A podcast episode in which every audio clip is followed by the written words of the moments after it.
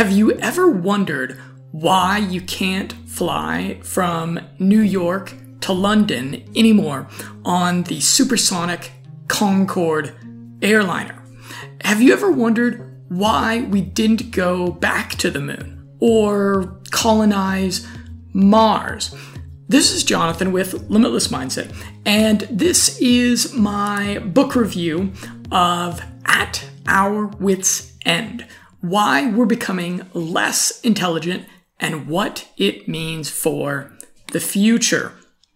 As you can see, this podcast and the article that is associated with it, link below, is going to go deep into this subject that perhaps you've wondered about. You've wondered why we never got flying cars or hovering skateboards. Perhaps you're wondering why everything from music to politics to art just seems to be getting dumber and dumber. We're going to go deep into this subject. And a few of you may have noticed that my YouTube channel was terminated, deleted without warning, explanation, or strikes recently. And this is perhaps also a peripheral effect of what we're going to be discussing in this podcast the great decline of intelligence. So, the what I think was pretty intelligent content that my YouTube channel was full of is all gone now. It is deleted. And I would urge you to follow me elsewhere. I have almost all of that content up on bitchute.com, and you can also find it linked around my website. But it's also perhaps kind of a moment where we should just think a bit about our content consumption and how it affects us. And I'd suggest, I'd urge you, in fact, to do a bit more reading and a bit less watching. Watching YouTube videos is a highly non optimal format for making you smarter. Reading is a much better way to cultivate the mind. And I'd encourage you to read my book, which is How to Be Cross Eyed Thriving Despite Your Physical Imperfection. And I'd also encourage you to read my articles, which are nowadays very thoroughly grammar checked. I have stepped up my game as far as my writing goes. And if you read me in the past and you thought, hmm, this is okay, but not blowing my socks off, I'd suggest that you read my articles again. They're pretty great. Check me out on medium.com backslash Jonathan Roseland, and I'll link below, of course, to all of these places. So let's talk about At Our Wits End.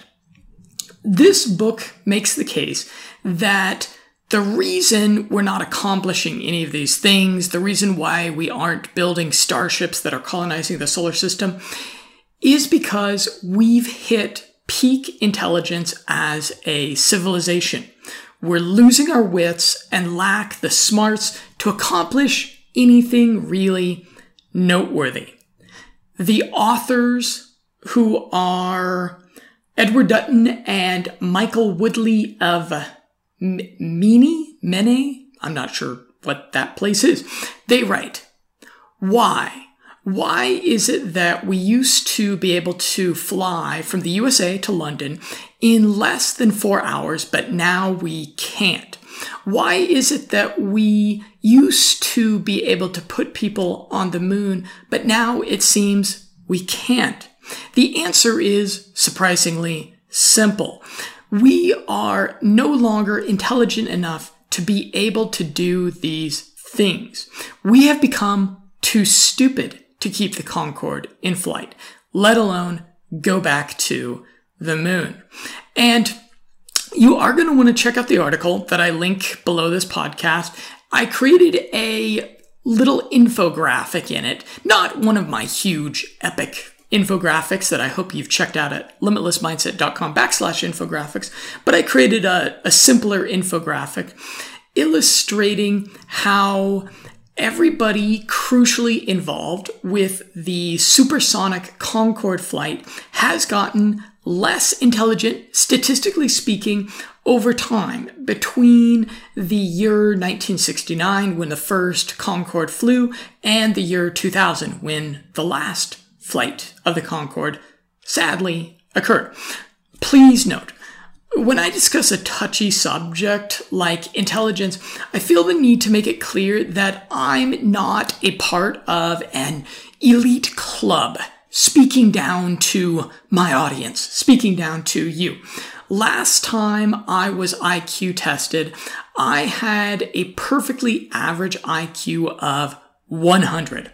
I'm flattered that people assume with some regularity that I have a high IQ when I don't. I'm just really well read and have devoted a lot of time to sharpening my communication skills. Controversy. Dun dun dun dun.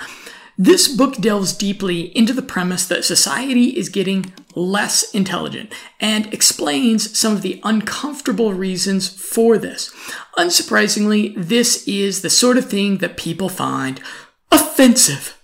Everything is just so offensive nowadays. So, before you get offended, please remember, quote, the aim of science is to understand the world and to present the simplest explanation based on evidence for what is going on.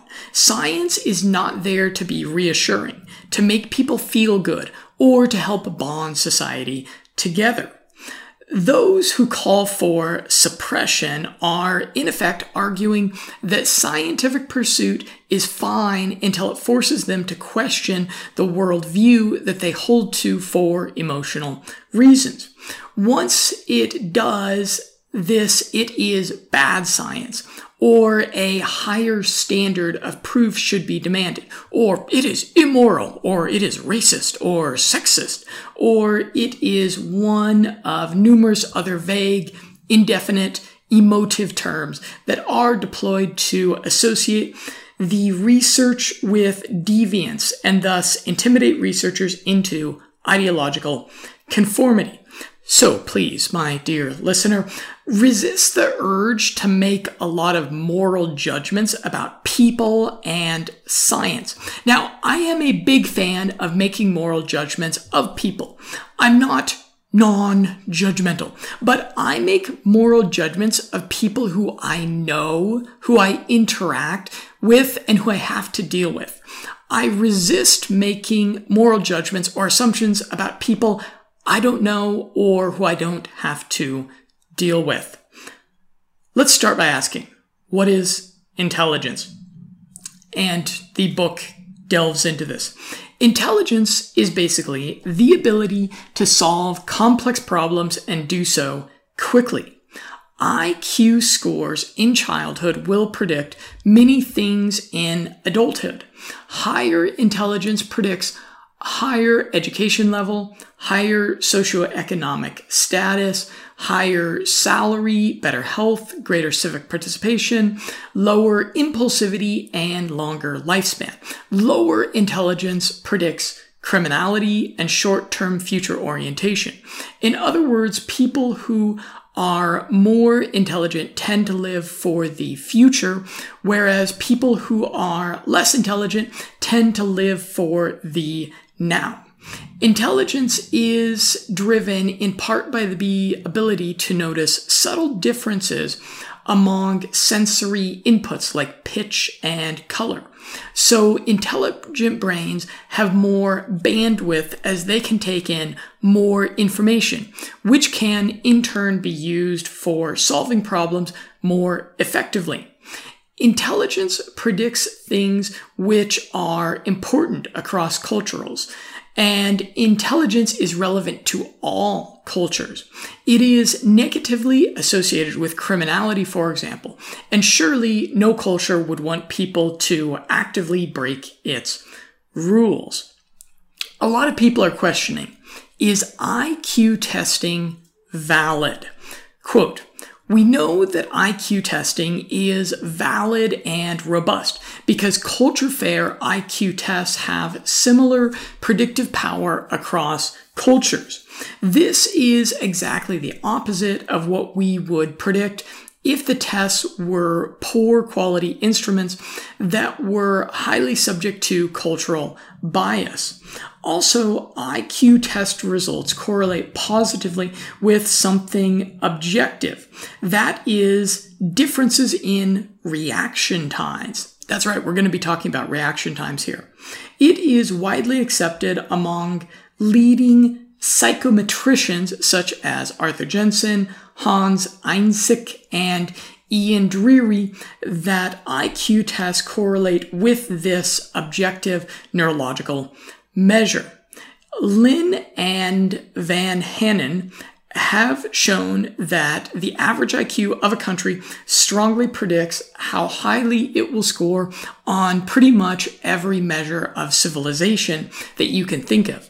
Educational attainment, average earnings, democracy, lack of corruption, nutrition, life expectancy, low infant mortality rate, access to clean water and sanitary conditions, low levels of crime, liberal attitudes, rational attitudes, and even happiness. And you may be listening to me and thinking, yes, Jonathan, but what's the evidence? And for that, you will just have to go and buy this book or take a look at my article because this book was chock full of footnotes and it would be just a bit tedious on the podcast listeners' ears if I was listing out every single footnote that is in here because there are I would say at least hundreds of footnotes in this book, which is a sign that a real rigorous uh, evidence backed case is being made. Around the internet, you can find a lot of IQ denial.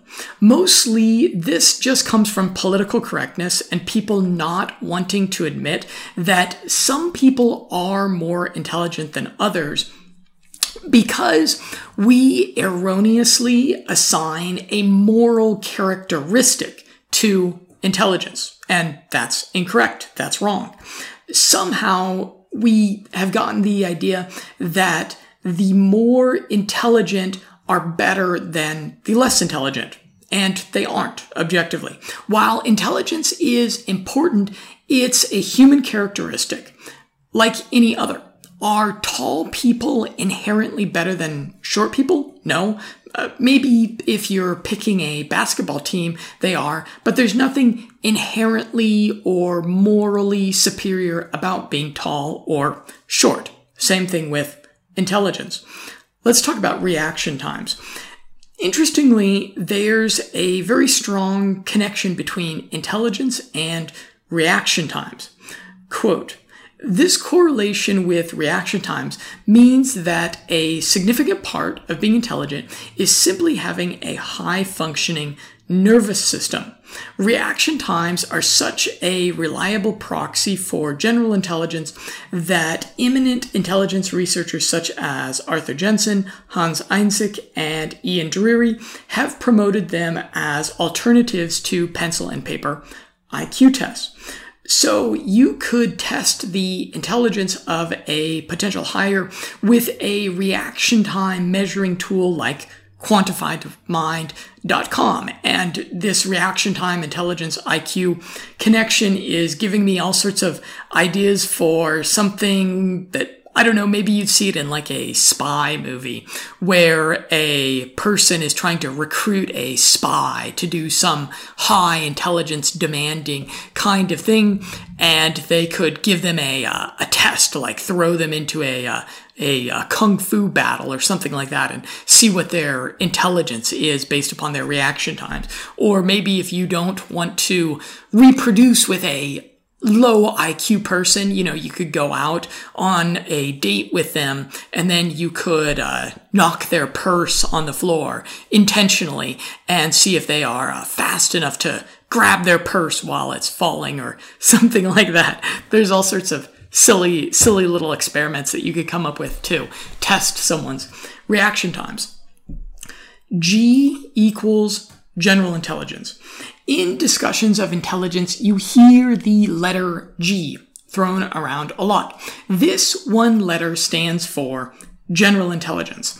It's best to think of intelligence as a landscape of cognitive capacities and abilities. Some of these cognitive strengths are closer in proximity than others to each other. General intelligence is a measure representing the average topography, if you will, of this landscape. Let's talk about working memory.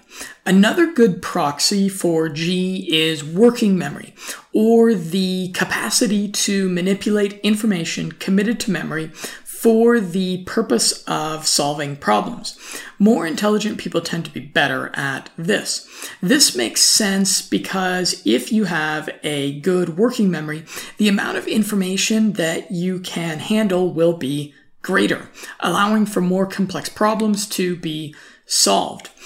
One thing that really made me believe in intelligence and IQ is that my life has steadily gotten better since I started training my working memory with Dual N-Back. This is a software app that is demonstrated to have transfer effects to general intelligence. I've got a bunch more articles and videos about it that I will link to in this article. I do suggest you check it out if you are interested in improving your intelligence because it would seem that everything about the world is now conspiring to lower your intelligence.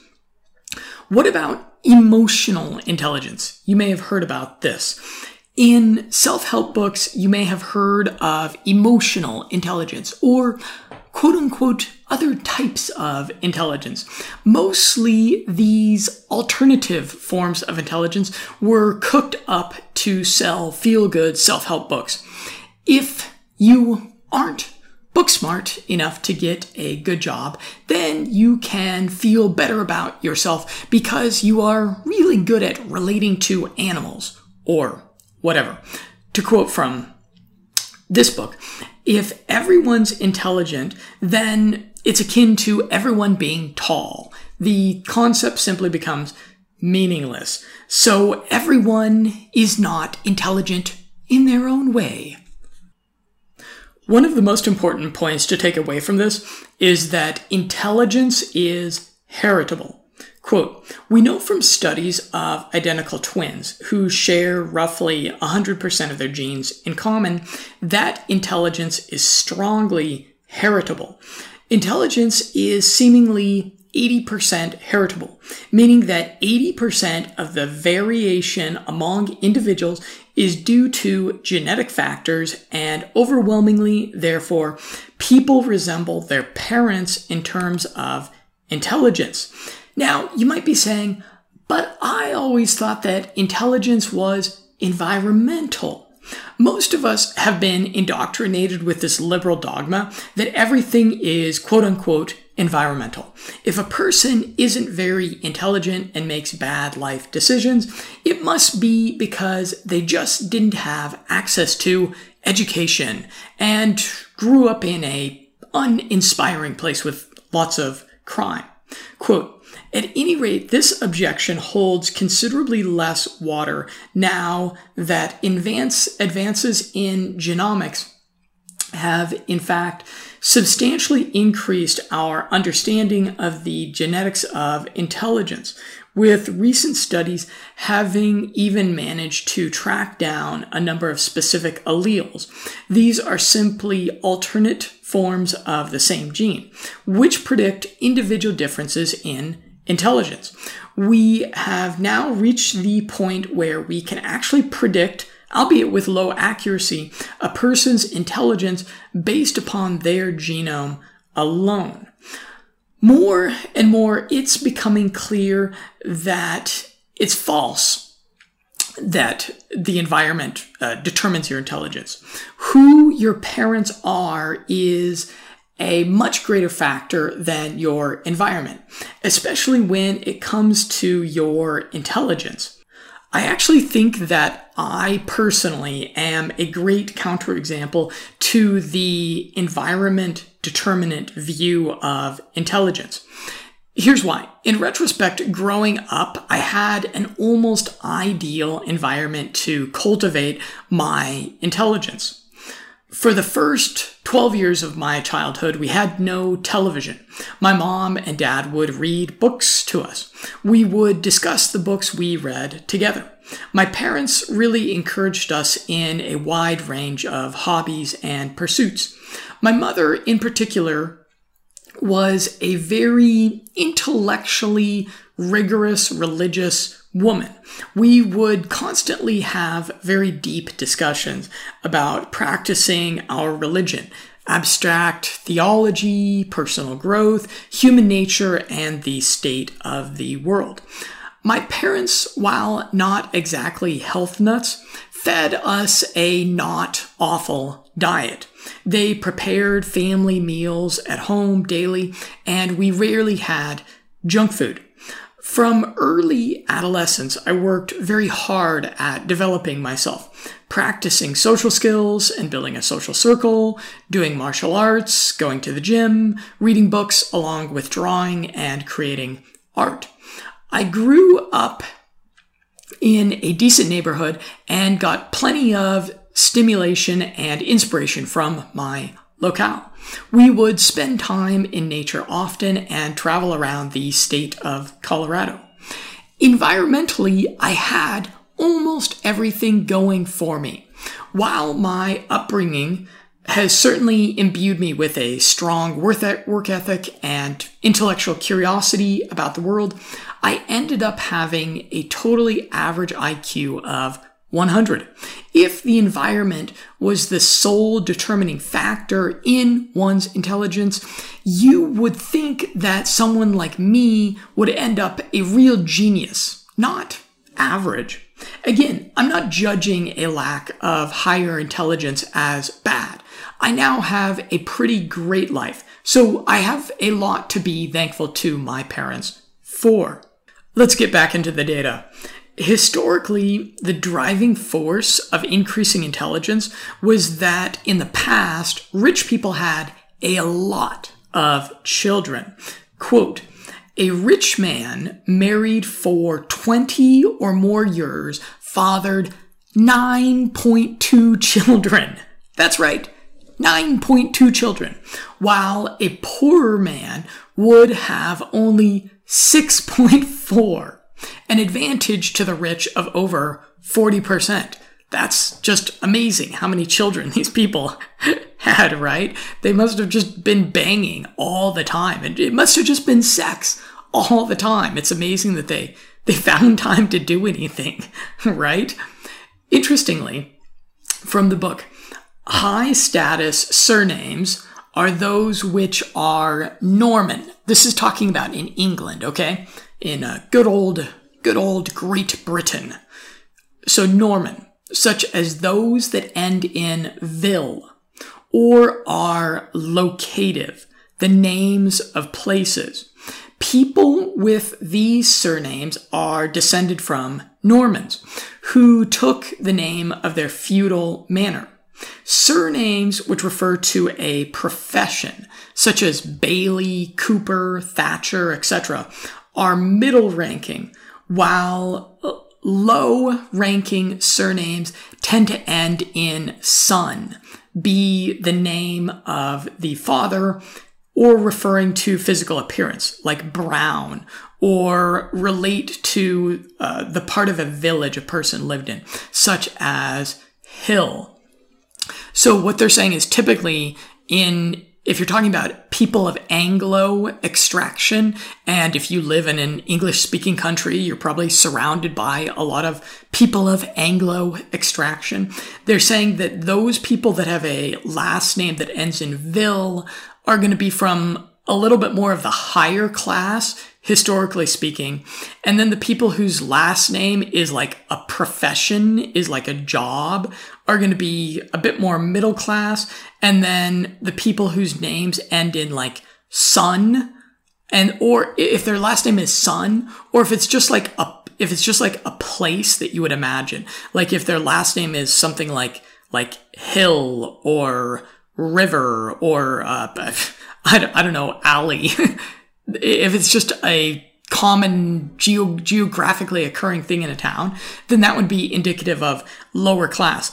And totally anecdotal, but I would say from my life, just thinking about this a little bit, the people that I've dealt with that have the last names that end with Ville, they usually seem to be just a bit more sophisticated than the people who have Anglo last names that are ending in son or that are like, like tree, like tree, tree over there, bush over there. the, the hill, the, the Villes, the DeVilles, those people are usually just a bit more sophisticated. I don't know. Think about, think about your, uh, Anglo social circle and, and, and let me know, I guess leave a comment if that rings true for you. And of course, I think about my own last name, which is Roseland. So that's a place, I suppose. So I guess that's just a, a real middle of the road, middle class type of Anglo last name, which is kind of what I am. Okay. So let's now talk about execution equaling civilization. That's right from the book. By the early modern era, all felonies carried the death penalty. All felonies carried the death penalty.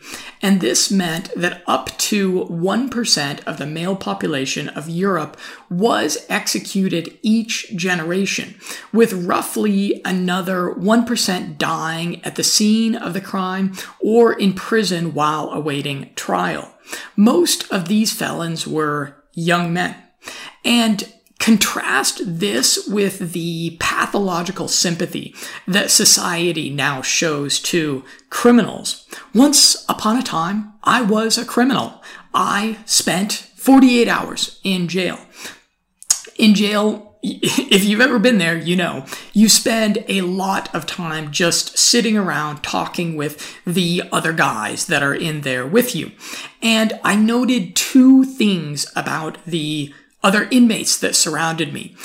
First of all, most were habitual repeat offenders. And secondly, sadly, most were fathers. So those J, those criminal genes, they are getting passed on. That's what I learned from jail. What about the Flynn effect? I bet you have heard of the Flynn effect. Quote, the Flynn effect is the phenomena whereby average IQ scores have increased throughout the 20th century. You've probably heard people speaking optimistically about the Flynn effect, saying, Look, everyone is gradually getting smarter. The world is getting better. Utopia is inevitable. Unfortunately, the Flynn effect is not really evidence of the evolution and transcendence of humanity, despite what you may have heard on one of those 18 minute TED Talks. It's reflective of greater specialization of intellectual capacities. I'll quote from the book here. This this part was complicated. This part was even a bit a bit challenging for little old me with my 100 IQ to wrap my head around.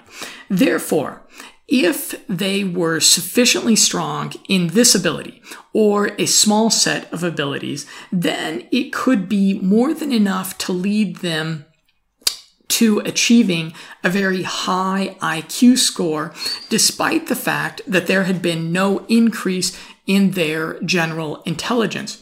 Indeed, their general intelligence might have decreased, but the massive increase in specific abilities could be enough to not only hide this crease, but show overall huge increase. This is the Flynn effect. This would be entirely in line with the fact that the increases are only on certain specific parts of the IQ test, and that these are typically the least G loaded parts of the test. It has been shown that as people become more intelligent, as IQ goes up, the relationship between the different cognitive abilities become weaker.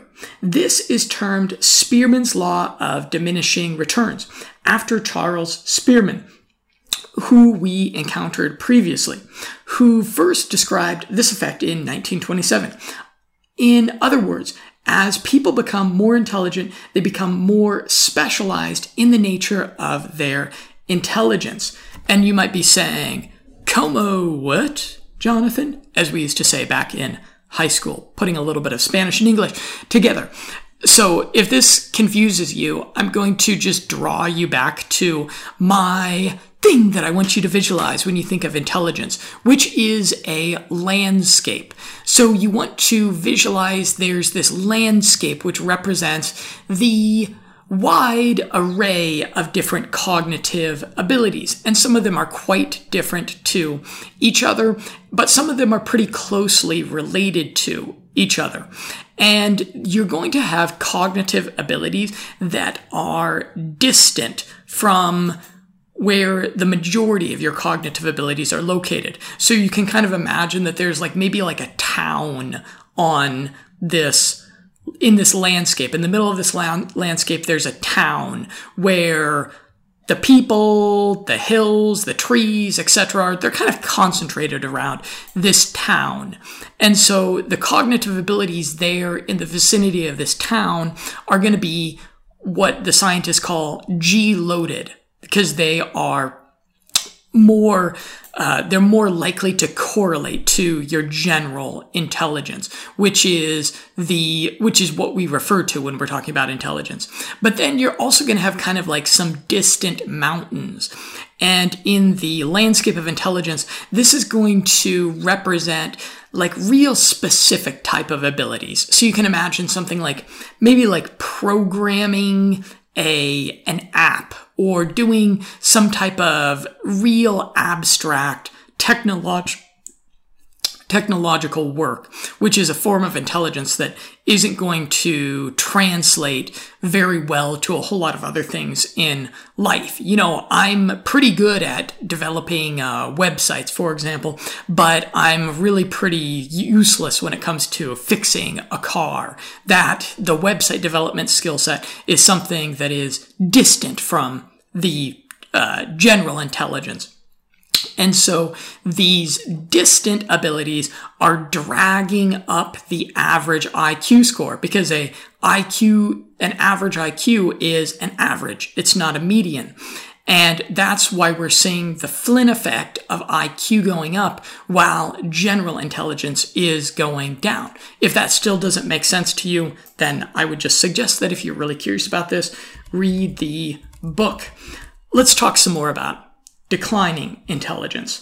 Quote, the academics of the year 2000 were the school teachers of the year 1900. To that, I say, have you seen academics of the current year? They look like just blathering idiots who could barely tie their own shoes.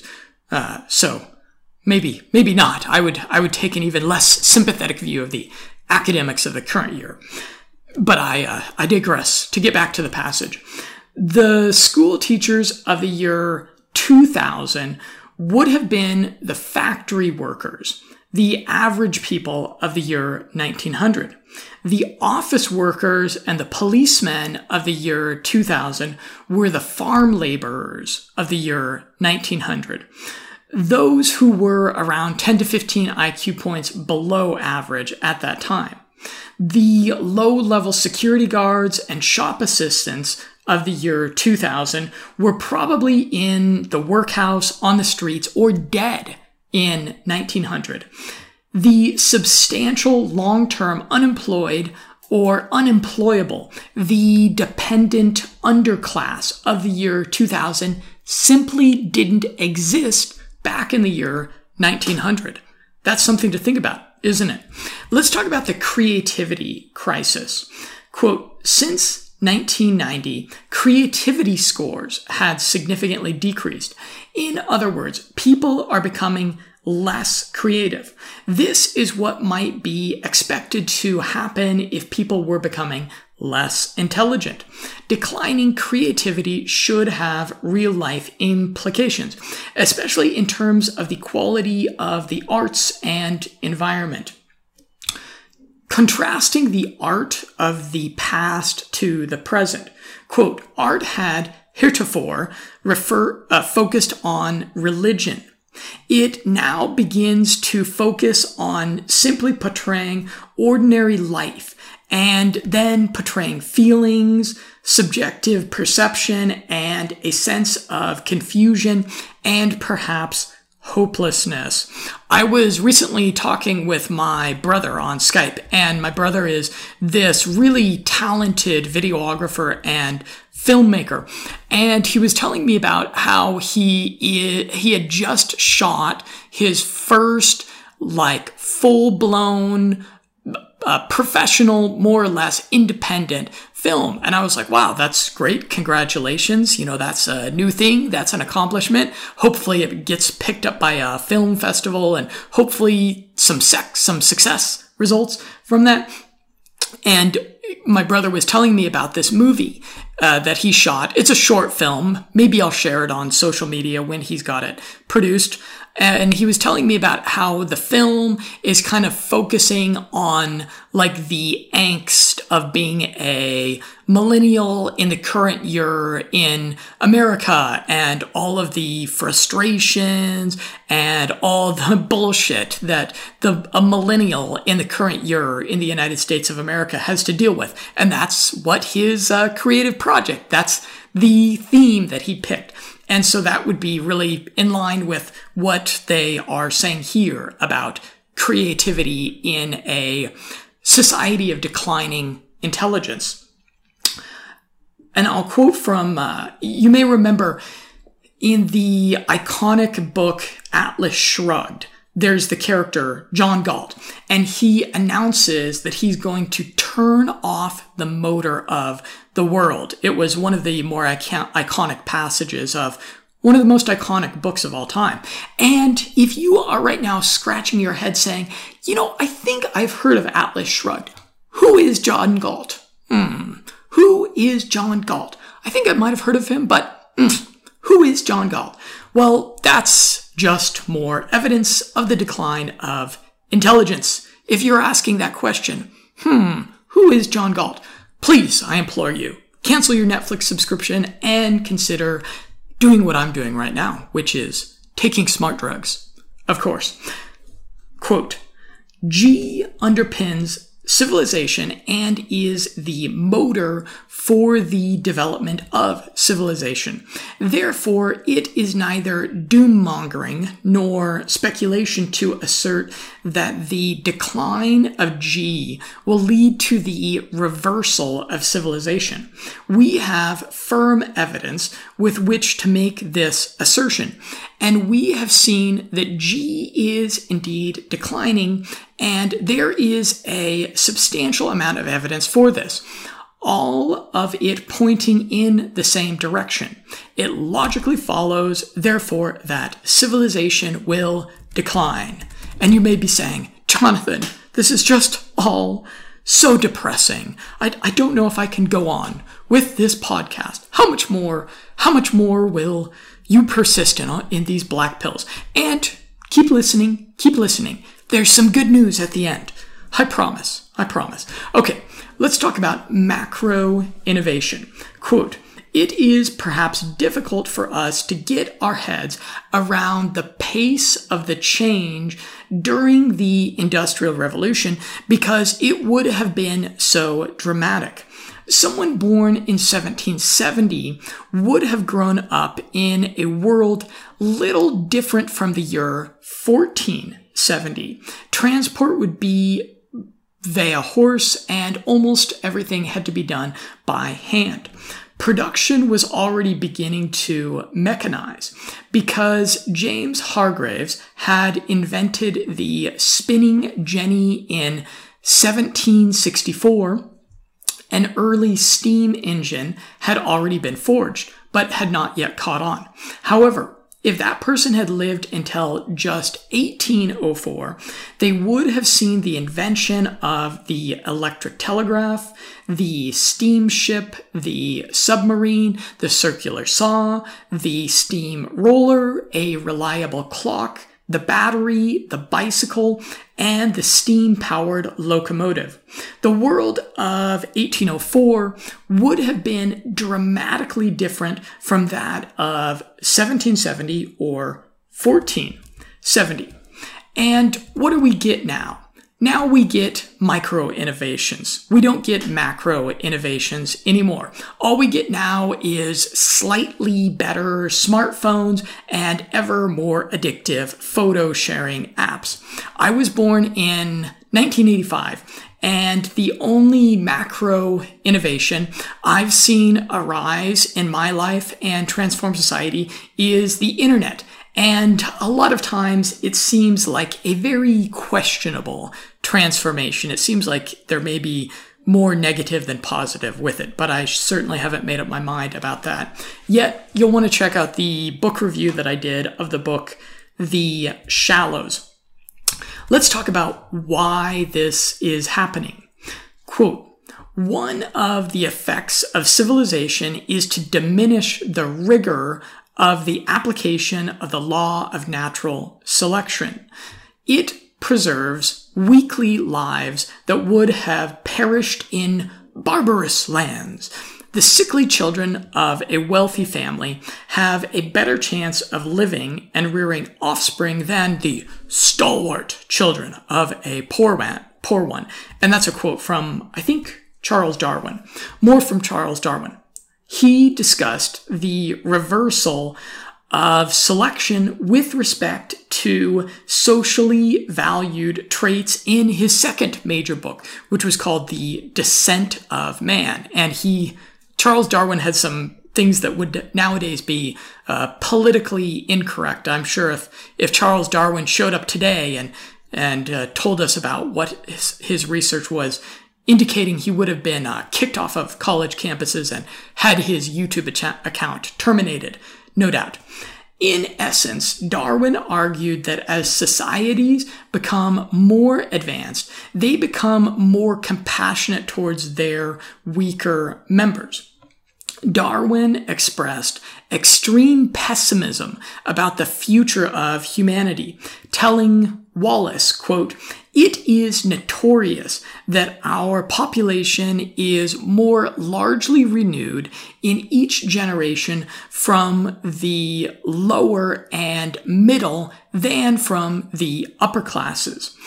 Darwin also spoke of the large number of children of what he called the scum and the inevitable deterioration as a consequence of the qualities that were needed to build up civilization. Let's talk about fertility versus intelligence. If you don't have the time or inclination to read this book, just go watch the first few minutes of the movie Idiocracy. I'll link to it. It really captures why intelligence is decreasing. Quote, Fisher's law was that civilizations collapse due to a negative relationship between intelligence and fertility. Here we reach the crucial question. Why is intelligence negatively associated with fertility in industrialized societies? Especially in resource rich civilization, the more intelligent half of the bell curve are less inclined to have children. Quote, in a society with no welfare state, children would be an insurance policy in old age. They would take care of you once you were too elderly to work, assuming you lived long enough to become too elderly to work. I've often thought it was a really bad idea to have all the government programs taking care of old people and paying them pensions. I've always thought that having no social safety net for the old people would encourage better parenting.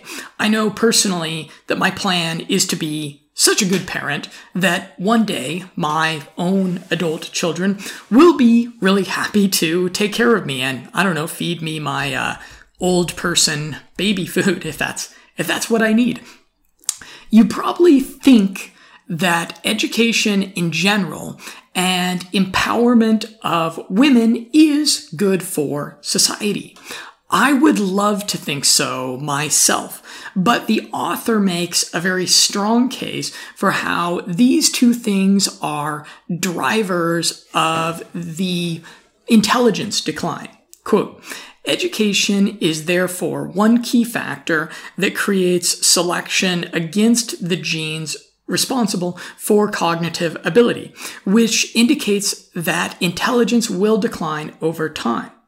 Another important contributory factor to the negative association between intelligence and fertility in industrial societies has been the rise of feminism and, in particular, the opening up of the professions to women. All the feel good indoctrination that we get about the primacy of education and empowerment of women ignores the reality that when you really encourage young people in their 20s to focus on personal and career growth, the more intelligent will pour enormous amounts of time and energy into finding themselves instead of having children and forming families. So I've certainly observed this in the large circle of friends and acquaintances I had in my late teens and 20s. I bet it's kind of the same for you if you think about your friends, uh, your social circle, what you've observed just in your own life since your late teens since your 20s. So I had a very diverse group of friends. Some were very ambitious and sharp. They studied very hard to get a real education in university. They worked hard in challenging jobs to get their careers started or devoted themselves to entrepreneurship. Then there were my friends who were lovable losers that were just people that were fun to party with. They would often be in a bit of legal trouble. They lived in kind of crappy neighborhoods. They would use illegal drugs recreationally. They wouldn't hold down serious jobs for long. And they were always up to go out drinking on a Wednesday night.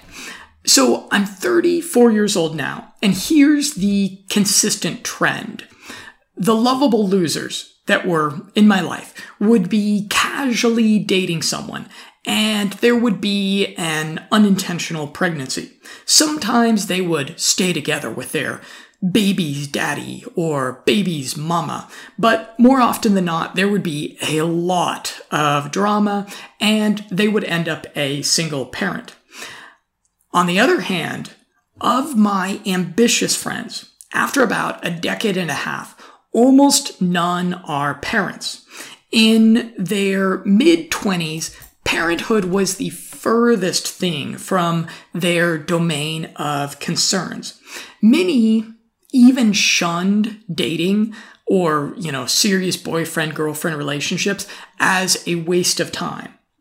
To them, having children was like a manned mission to Mars. It was something that they wanted eventually, but it was a long ways off, and they really weren't planning for it. Occasionally, I get dinner or have a long Skype conversation with my old, ambitious friends.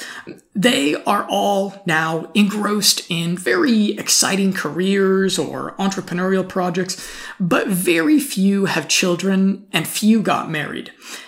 They share their dating woes with me and shrug their shoulders in exasperation with how damn complicated dating is in the current year. In my own life, I can really see how the less intelligent are genetically outcompeting the more intelligent.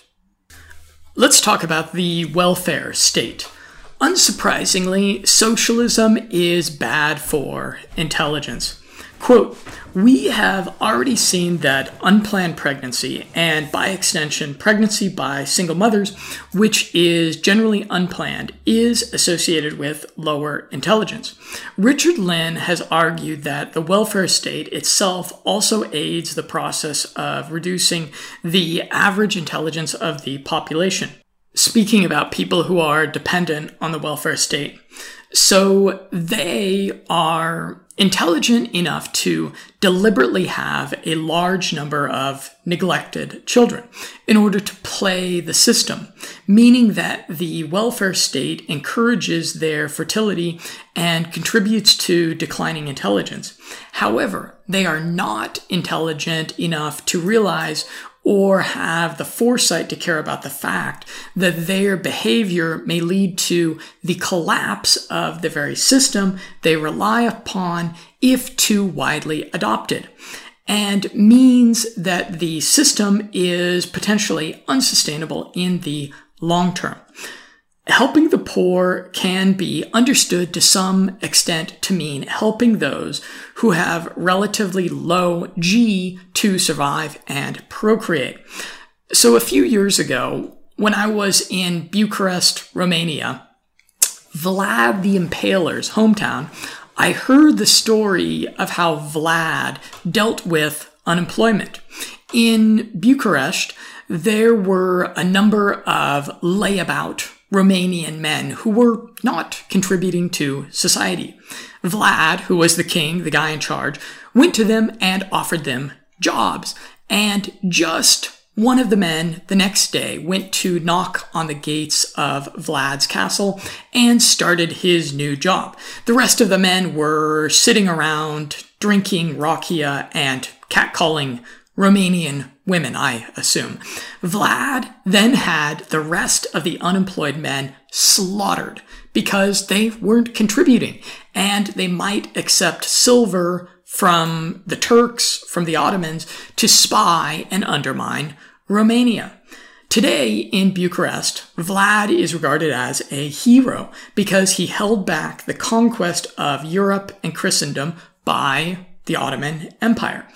So I'm not saying here that we should deal with the unemployed in our society the way Vlad did. I'm not quite that, that hardcore of a, of a right winger. Uh, but we need to find some balance between rationality and unbridled womanly compassion and altruism in dealing with those who can't really take care of themselves. Let's move on to another topic that was interesting in the book. And you really should read this book because this topic, it went really deep on it, and I'm just going to scratch the surface here, which is cycles of civilization. Quote, Societies rise when they are religious, have a deep reverence for the past, and for older generations are prepared to engage in noble acts of self-sacrifice and follow clear moral rules.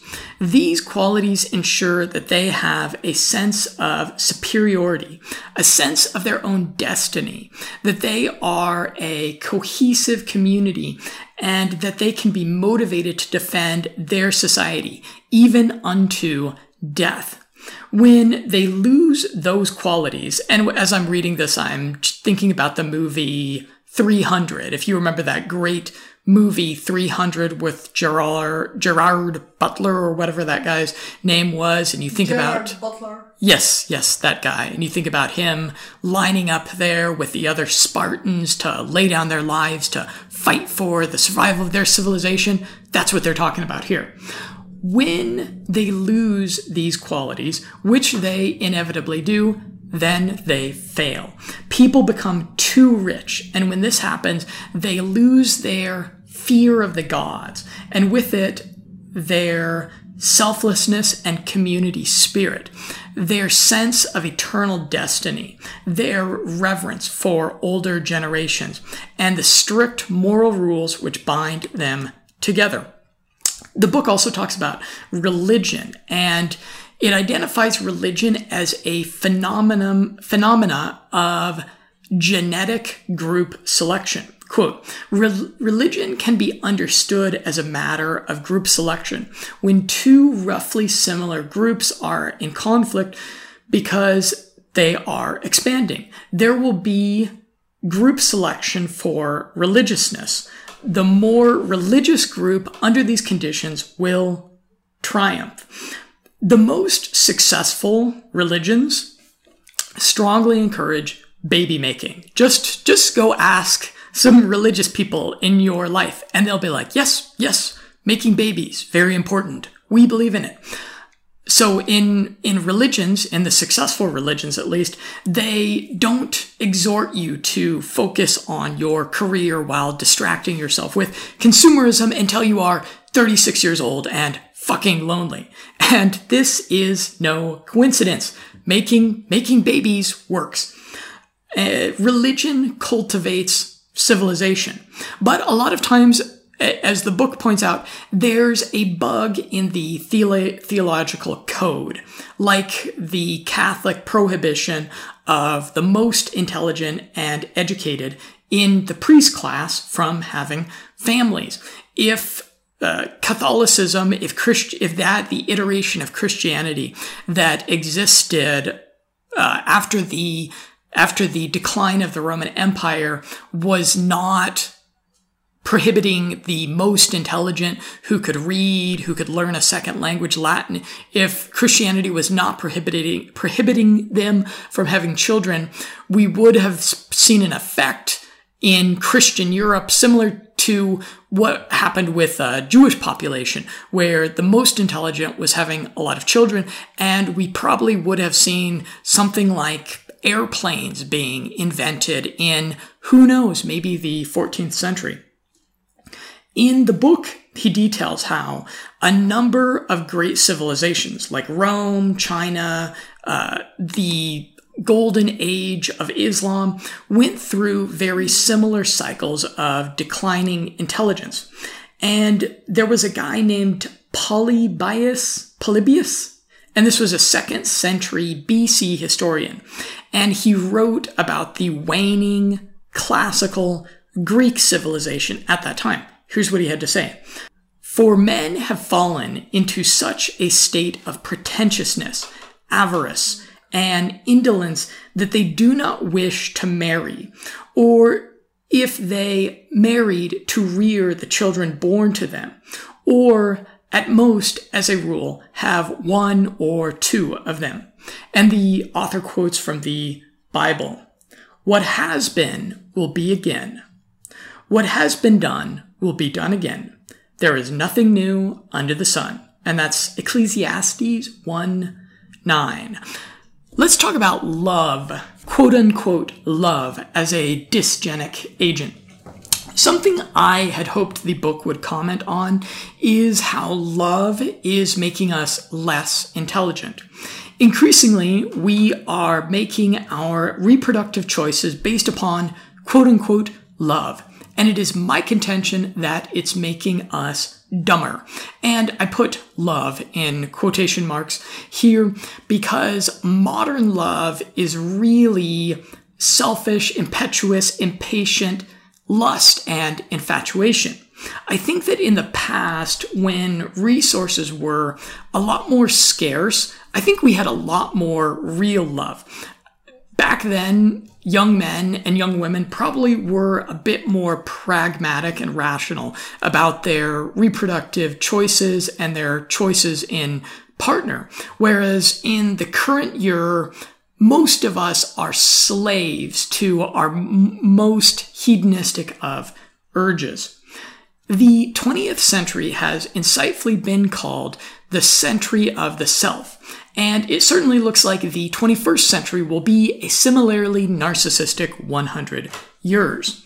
When Hollywood movies, pop music, and pop psychology have convinced almost all of us that the most important thing is to follow our heart and do what feels good. We are going to, more often than not, make personally disastrous and societally dysgenic reproductive choices. Recently, I was reading a engrossing World War II spy novel. This is the kind of fiction that I just love. In it, the protagonist makes a deal with this extravagant Greek millionaire. The Greek millionaire has an extraordinarily beautiful wife who flirts with the protagonist, and he decides to risk everything to have her. She eventually succumbs and leaves her, her provider, the millionaire, for an exciting new lover, the protagonist. The Nazis are about to invade Greece, and the millionaire has prepared a very comfortable and very safe yacht to escape, to bring his beautiful wife with him, some place where they can very safely and comfortably live and probably have a bunch of children, right? Um, whereas the protagonist's plan is to, you know, hide in the Greek countryside, join the resistance, you know, make some bombs in a basement somewhere, and fight the Nazis in the ensuing asymmetrical guerrilla war that goes on. And who does the beautiful woman with the great genes choose to go with? Well, she chooses to go with the roguish protagonist, eh, of course, right? And it makes for good fiction, but it's also a, a perfect illustration of our short sighted, selfish decision making, aka love, steering us into personal and civilizational catastrophe. Here's the conclusion and, and a bit of a silver lining. I told you, it's not, it's not all negative here. It's not all reason to be depressed here. Quote, after all, we saw in chapter one that we used to be able to get from London to New York in three and a half hours, but now we can't. We're too old as a civilization, and therefore our level of general intelligence is not as high as it once was. So it would be too dangerous to relaunch Concorde. When we were younger as a civilization and brighter, we could go to the moon. We can talk wistfully about this, much as the elderly reminisce on what they could do when they were younger. But we don't have the skill to do it anymore. It would be far too dangerous for us as a civilization, I'll add. That's something to think about, isn't it? It's easy to dismiss a book like this as a black pill, a pessimistic inevitability that we can't do much to avoid, which is perhaps best ignored for the sake of our sanity. Well, for those with the mental fortitude to persist beyond every red pill or black pill is a white pill, something to be optimistic about. If you're listening to this, if you're the kind of person that reads my work, you're probably on the right side of the intelligence bell curve. If you're a young person, relatively young person, with an IQ over 100, the major takeaway for you should be to redirect some of that time and energy that you are pouring into your career or passion projects into having children you're going to be alive for 70, 80, or 90 years, or even longer, hopefully a lot longer if you're a biohacker. You have a lot of time to work on your career and personal development, but you really only have a 20 minute window when you are fit to make babies and raise them. If you're a woman, you really should be ending your baby making career before age 40. If you're a man, you can make babies a lot longer. But 45 year old you or 55 year old you is not going to have the youthful energy or, or the inclination, even if you are a, a, a, proper biohacker and you do everything so that you have maximum energy, you're just not going to have that youthful side of you at age 47 to chase toddlers around at the playground and really enjoy fatherhood the way that, say, 32 or 35 year old you might.